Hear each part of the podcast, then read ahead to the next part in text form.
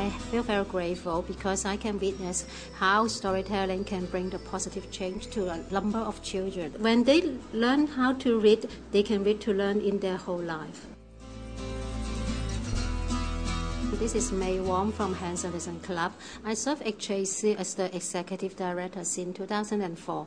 Hans Andersen Club is a pioneer uh, local organization in providing storytelling for children because we believe that storytelling can strengthen children's communication skills and their concentration and their creativity.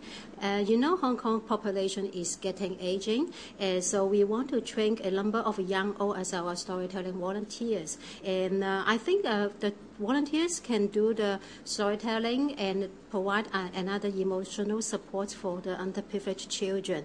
Well, we expected to recruit some um, young old. Uh, it means the Hong Kong people age above 50. Uh, even though they are old, but they still have knowledge and they have energy to serve the community this project can benefit both of them. They are the knowledge assets of our community. And for the children, they can receive the guidance and the support from the others. We will facing a lot of challenges. Uh, the two major uh, challenges are the resources, uh, because we need the resources to expand the service, and uh, because Hong Kong people nowadays is very busy. Um, we have to motivate them to be our volunteers. It takes time and a lot of persuasion.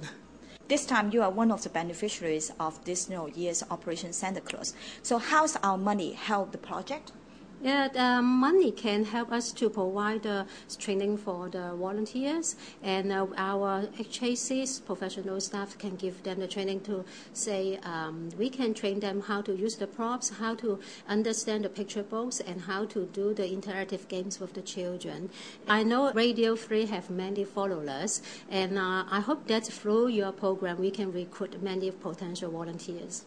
So, are there any targeted volunteers that you are looking for? Well, we are looking for 160 young old people. They are keen to help the society, uh, and they can share our mission to help the children from underprivileged background. As long as they don't mind to uh, receive the training, they can afford the time, and they would love the uh, children. They can come to us. I also talked to Mama, a volunteer of the club. She also likes to read stories to her granddaughters. I asked her opinions on the project. I think the project is good and meaningful. The children can learn from the books and also can share them with others. They can be trained with confidence and a sense of sharing. And of course, I can develop intimate relationship with my granddaughters.